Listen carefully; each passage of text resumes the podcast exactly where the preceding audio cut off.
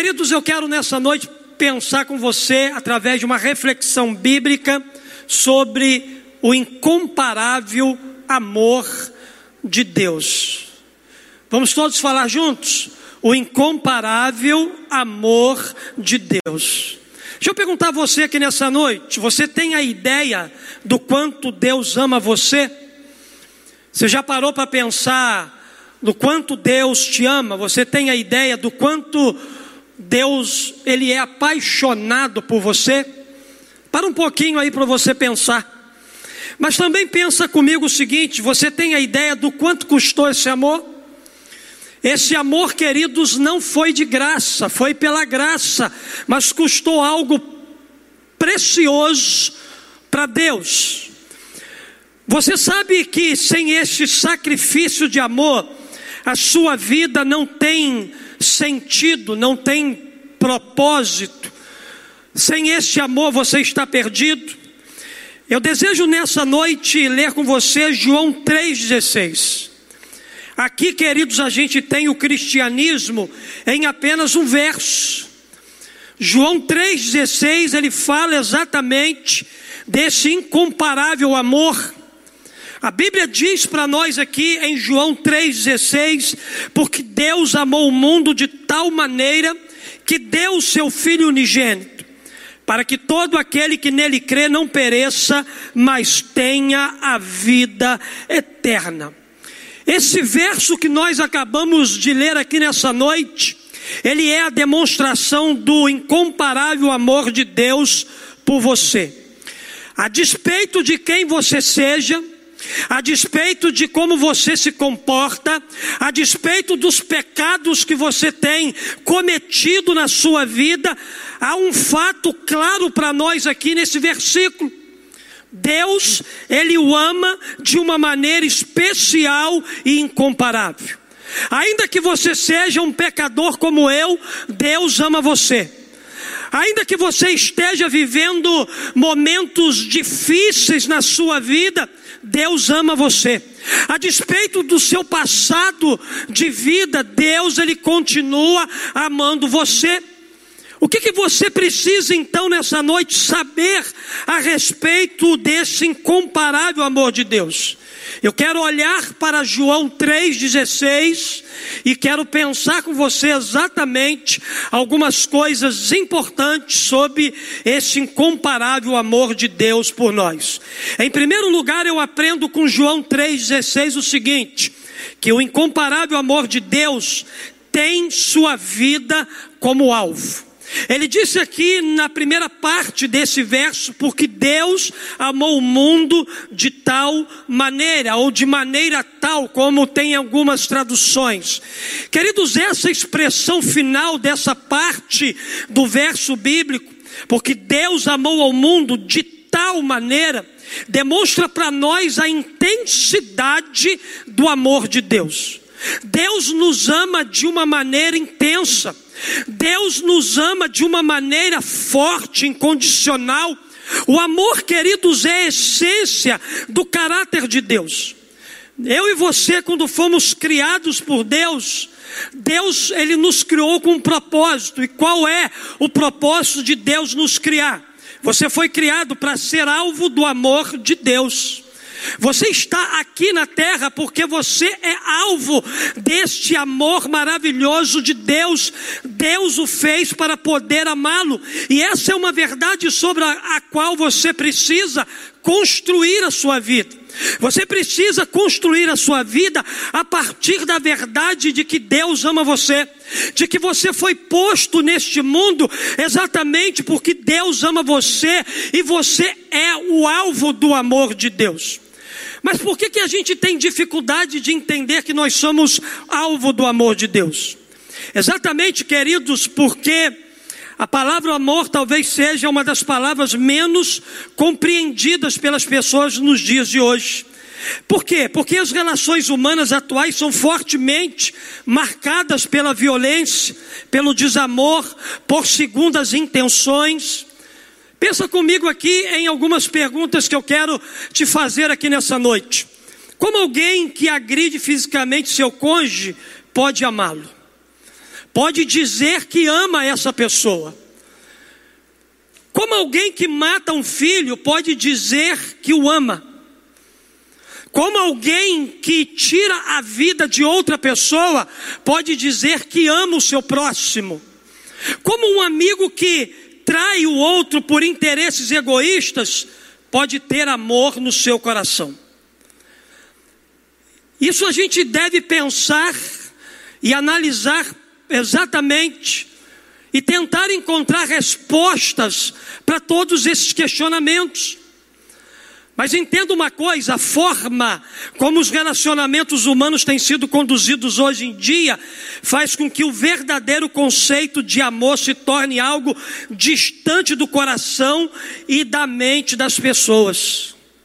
Por estar vivendo num contexto de desamor, as pessoas elas não conseguem mais acreditar que Deus as ama que Deus tem um amor incondicional pela vida delas, mas eu quero nessa noite aqui reafirmar algo verdadeiro para você: não existe ninguém na terra que possa amá-lo como Deus. Ninguém ama você como Deus ama. Seu pai não ama você como seu, como seu Deus te ama. Sua mãe não te ama como Deus te ama. Seu cônjuge não te ama como Deus ama você. O amor de Deus, ele é incomparável. Ele é o único que nos ama de maneira verdadeira. Pensando nisso, não há nada que você possa fazer ou deixar de fazer para mudar a realidade de que Deus ama você. Deus, Ele ama você hoje, Ele te amou ontem, Ele te amou na eternidade, Ele vai te amar no futuro. O amor de Deus, Ele não se esgota de forma alguma. Apesar dos nossos pecados, Ele continua nos amando. Apesar dos nossos erros e nossas falhas, Deus ele continua nos amando. Deus não ama o nosso pecado, Deus não ama o nosso erro, mas ele ama a obra-prima criada por ele, eu e você. Então, apesar dos nossos pecados, dos nossos erros, das nossas frustrações, apesar das decepções que a gente carrega na nossa vida, nada disso vai fazer com que Deus deixe de nos amar menos. Ele nos ama apesar de sermos pecadores. Então entenda uma coisa: você é amado de Deus. Então diga assim: eu sou amado por Deus.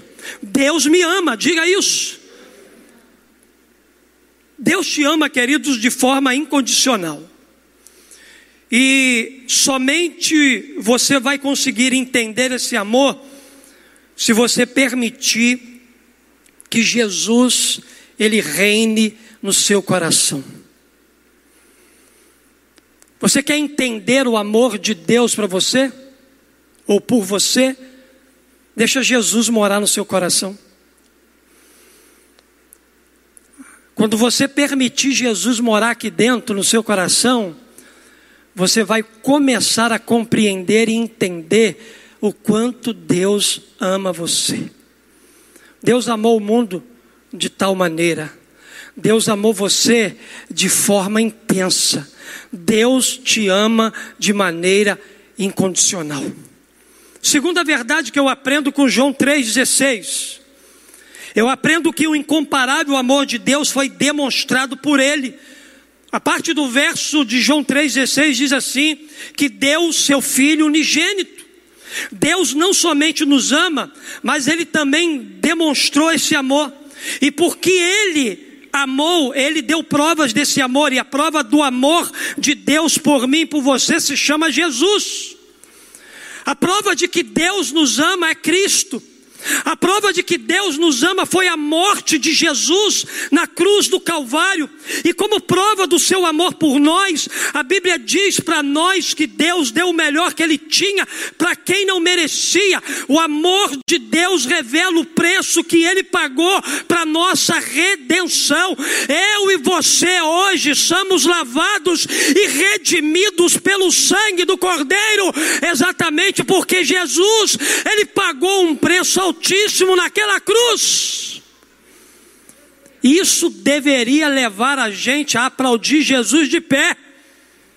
Mas você sabe por que, que a gente não aplaude? Porque a gente não compreende esse amor. A gente não consegue calcular o preço que foi pago naquela cruz para que você e eu pudéssemos ser redimidos. Deus comprou você mediante o preço de sangue e o sangue do seu filho Jesus. Essa atitude de Deus tem um nome. Isso se chama graça. E toda vez que a gente vai ler a palavra graça no Novo Testamento, ela tem vários significados. Ela não significa a mesma coisa nos textos que a gente leu na Bíblia. Mas quando se trata da salvação, graça é um favor imerecido. Nós estamos falando aqui de algo que Jesus fez por nós. Jesus veio nos salvar. A morte de Jesus na cruz foi para nos redimir dos nossos pecados. A morte de Cristo na cruz foi para nos trazer de volta a um relacionamento santo, puro com Jesus. Isso fala de salvação. Jesus morreu para nossa salvação. Agora nós merecemos ser salvos, ninguém merece. O que aconteceu foi exatamente a graça de Jesus que nos alcançou.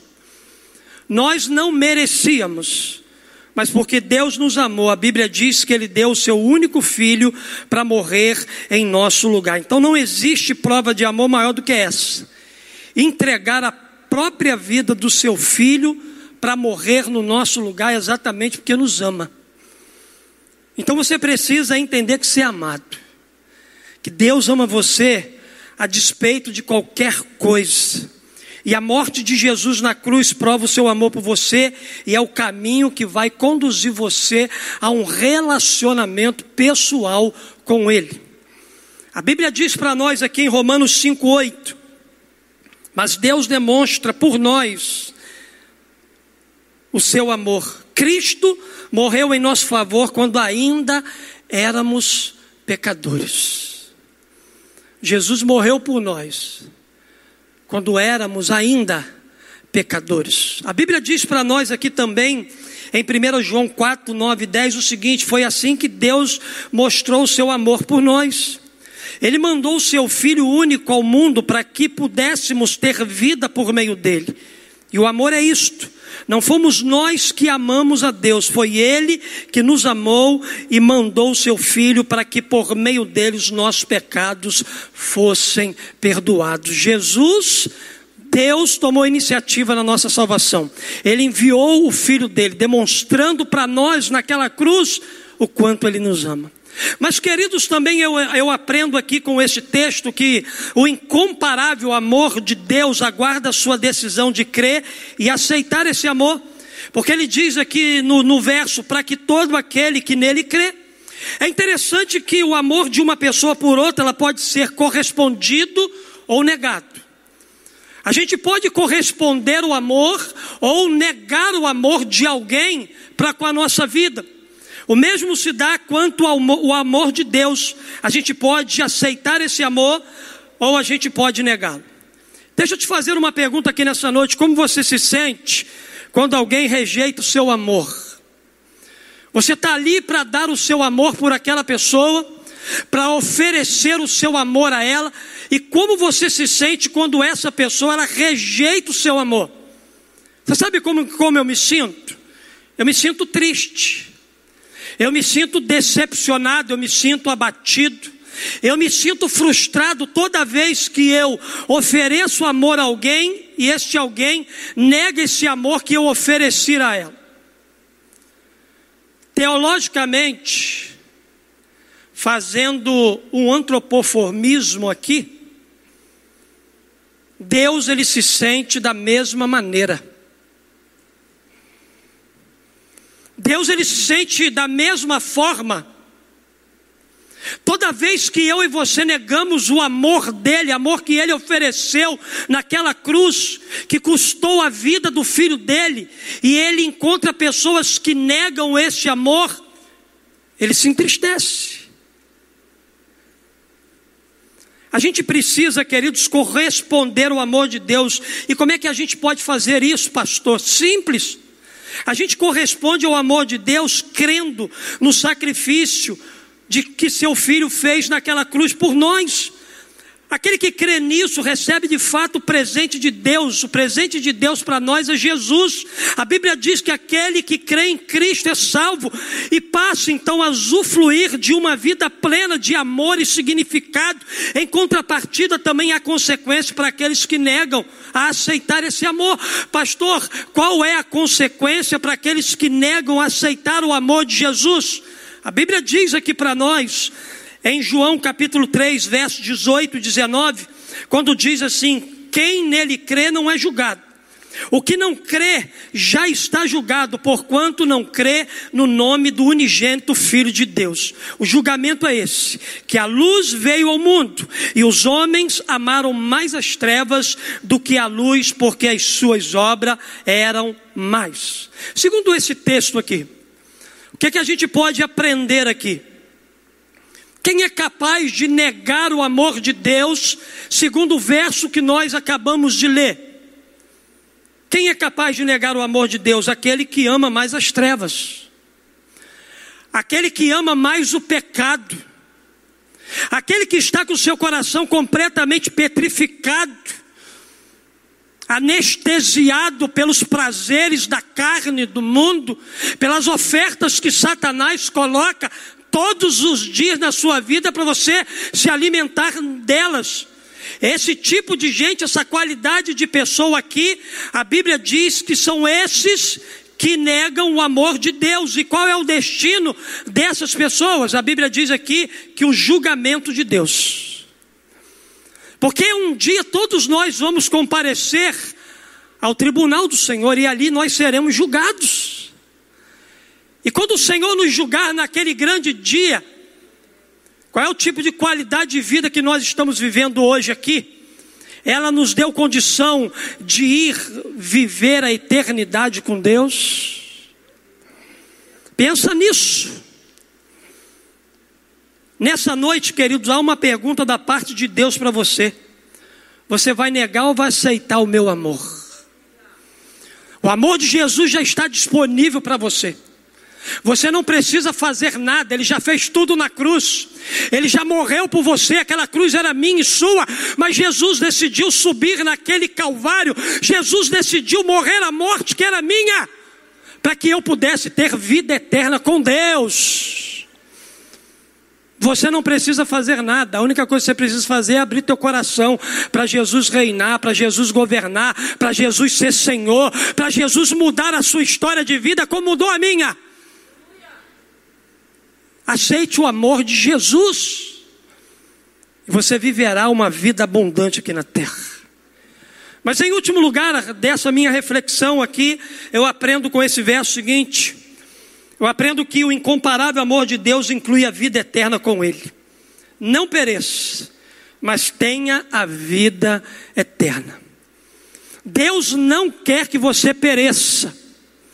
Eu e você já sofremos demais nessa terra. Deus não quer que a gente sofra na eternidade.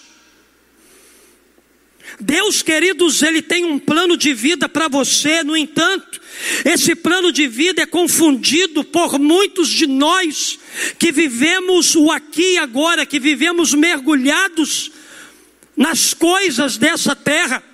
Deus ele tem um plano de vida para você, e esse plano de vida não é ser bem-sucedido nesse mundo, não é conquistar fama e poder, não é conquistar bens materiais, não é nada disso.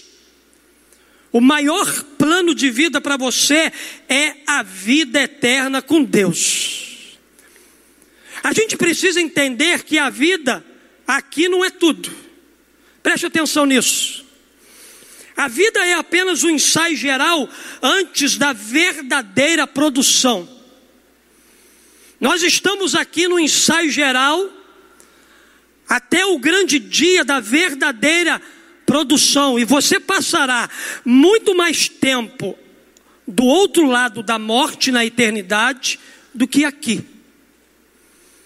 Aqui, queridos, nós só temos alguns dias de vida. Você vai morrer. Daqui a alguns dias você vai morrer, eu vou morrer. A nossa vida aqui, ela é como uma neblina, ela é passageira, ela é curta demais. A nossa vida aqui, ela é breve. Por isso que você vai passar mais tempo do outro lado da morte, que é a eternidade, do que aqui. A terra é um lugar de preparação para a sua vida na eternidade. Entenda, você viverá no máximo 100 anos sobre a terra, mas você viverá para sempre na eternidade. Aqui é tiro curto. Nasceu, viveu e morreu. Depois vem a eternidade, aonde não há nascimento, mas pode haver vida e morte de acordo com a decisão que você tomar aqui e agora. Diante dessa realidade, a minha pergunta é: onde você vai passar a eternidade? Você já parou para pensar nisso? Às vezes, queridos, a gente só pensa na morte quando a gente está no funeral de um ente querido ou de um amigo chegado. O melhor lugar para pensar na morte é aqui, é nesse culto aqui, é nessa palavra que você está recebendo hoje. O melhor momento para você pensar onde você vai passar a sua eternidade é agora. E eu te pergunto: você vai passar a sua eternidade com Deus ou distante de Deus? Qual vai ser a sua resposta? Embora a vida na terra ofereça muitas opções, a eternidade só oferece duas para a gente: é céu ou inferno. Ou a gente vai para o céu ou a gente vai para o inferno. Não tem meio termo. A vida na terra nos dá muitas opções, nos encaminha para muitas direções, mas quando se trata de eternidade, a gente só tem duas opções: ou a gente vai viver eternamente com Deus, e isso é céu, ou a gente vai viver eternamente distante de Deus, e isso é inferno. E deixa eu dizer uma coisa para você: a Bíblia diz que o inferno não é lugar para gente. A Bíblia diz para nós lá que o inferno foi preparado para o diabo e os seus anjos. Mas não foi feito para você. Senão Deus seria um Deus contraditório. Um Deus que diz que ama vai conduzir você para o inferno. Deus não conduz ninguém para o inferno. Quem decide ir para o inferno sou eu. Ou você. Com as escolhas e decisões que a gente toma na nossa vida. Então, o plano que Deus tem para você é um plano de vida eterna com Ele. É um tempo onde você vai desfrutar de uma vida plena. Por isso, entenda uma coisa: seu relacionamento com Jesus na terra determinará seu relacionamento com Deus na eternidade. Se você possui um relacionamento com Deus por meio de Cristo Jesus, você não precisa temer a morte. Sabe por causa de quê? Porque a morte será apenas uma porta para viver eternamente com Deus. Você sabe por que, eu não tenho medo da morte, de morrer, queridos? É porque a morte para mim é uma porta que se abre para mim viver a eternidade com Jesus, a eternidade com Deus. Essa é a esperança e a expectativa que eu tenho no meu coração todos os dias na nossa vida. E que muitos que me assistem aqui, talvez não tenham, porque não tem o principal que é Jesus. Entenda uma coisa justamente porque Deus o ama com um amor que dura para sempre, é que Ele deseja que você desfrute da eternidade com Ele no céu. Agora, isso aí tem uma condição, e que condição é essa? Isso só é possível para aqueles que reconhecem o amor de Deus através de Jesus. Fica de pé no seu lugar. Quero orar por você. Quero orar por aqueles que nos assistem. Quero orar por aqueles que estão lá no telão. Coloque a mão no seu coração e diga assim: Eu sou amado. Muita gente aqui que não se sente amado. Coloque a mão no seu coração e diga se você de fato se sente amado por Deus. Diga assim: Eu sou amado por Deus. Você é amado por Deus. Nós somos amados por Deus com um amor intenso. Um amor que foi demonstrado através do sacrifício da cruz. Um amor que é digno da nossa confiança e um amor que dura para sempre. Deus amou o mundo de tal maneira que deu seu Filho unigênito, para que todo aquele que nele crê não pereça, mas tenha vida eterna. Não importa quem somos, quem fomos, o que fazemos, Deus nos ama e ponto final. Deus nos ama e ponto final. Seu amor é grande, seu amor é profundo, seu amor é incondicional, seu amor é incomparável, seu amor é intransferível. E se você deseja aceitar esse amor de Deus, existe algo que você precisa fazer nessa noite, embora Jesus já tenha feito o principal: morrer por você, trocar de você trocar com você o lugar na cruz. Aquela cruz era para mim, aquela cruz era para você por causa dos nossos pecados. Mas Jesus decidiu subir no Calvário e morrer no meu e no seu lugar. Pastor, o que que eu preciso fazer para aceitar esse amor de Jesus no meu coração? Romanos 10, 9. A Bíblia diz: Se com a tua boca confessares Jesus como Senhor e em teu coração creres que Deus o ressuscitou dentre os mortos, você vai ser salvo. Jesus quer salvar você. O plano de Deus para a sua vida é um plano de salvação. Faça uma oração agora, recebendo o amor de Deus em sua vida e entregando essa vida tão preciosa, amada para Jesus. Porque há um fato que a gente não pode se esquecer. Inexplicável é o amor incomparável de Deus por você. Vá pensando em tudo que você ouviu. Enquanto a gente celebra com uma canção, você vai deixando esse amor inundar o seu coração. Vai deixando o Espírito Santo tocar você aqui nessa noite, porque é Ele que vai fazer a obra. Não importa onde você esteja aqui no nosso espaço anexo, lá no nosso salão onde temos o telão, ou você que está nos assistindo online aqui nessa noite, Ele vai te tocar aí. Ele vai tocar aonde eu não posso tocar. Ele vai te tocar na sua alma e no seu coração.